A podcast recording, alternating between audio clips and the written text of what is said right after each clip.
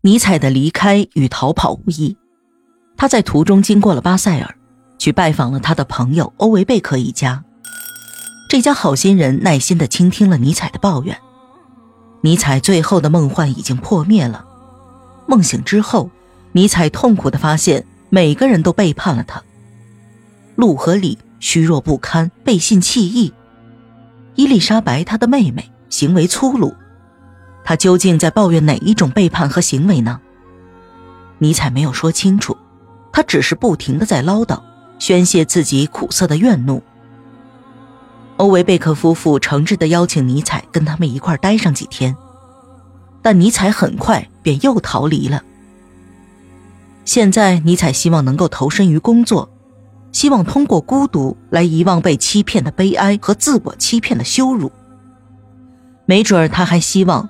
能够从绝望引起的突发状态和情感激荡中找到新的灵感。他离开了巴塞尔，离去之前，他对朋友说道：“从今天开始，我真的是一个人了。”离开巴塞尔后，他停留在了热那亚。他给彼得加斯特写信说道：“这里的寒冷和疾病让我痛苦不堪。”过去在热那亚幸福的时光一直都留在他的脑海当中，因此他在那里停留了片刻。没过多久，尼采离开了这个城市，他沿着海岸继续前进。在那个年代，内尔维、桑塔玛格丽塔、拉帕洛、佐格里这些地方还人迹罕至，旅游者很少到这些陌生的地方来。这里的居民大部分以打鱼为生。每天傍晚，他们便将他们的帆船拉进海湾深处。他们会在岸上边织网边唱歌。这些绝妙的方式被尼采看在了眼里。他很快就选择了其中最优美的拉帕洛作为自己的停留地。他想用这里优美的景色来抑制自己的痛苦。他用简单的语言描述过自己旅居地的环境。一八八二年到一八八五年间，我选择了拉帕洛过冬。这是个迷人而又幽静的海湾。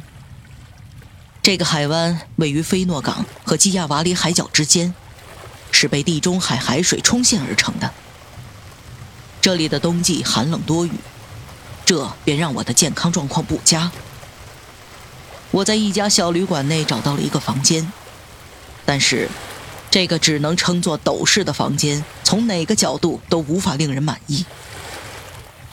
旅馆离大海如此之近，以至于夜晚的海涛声传来都会让我无法入睡。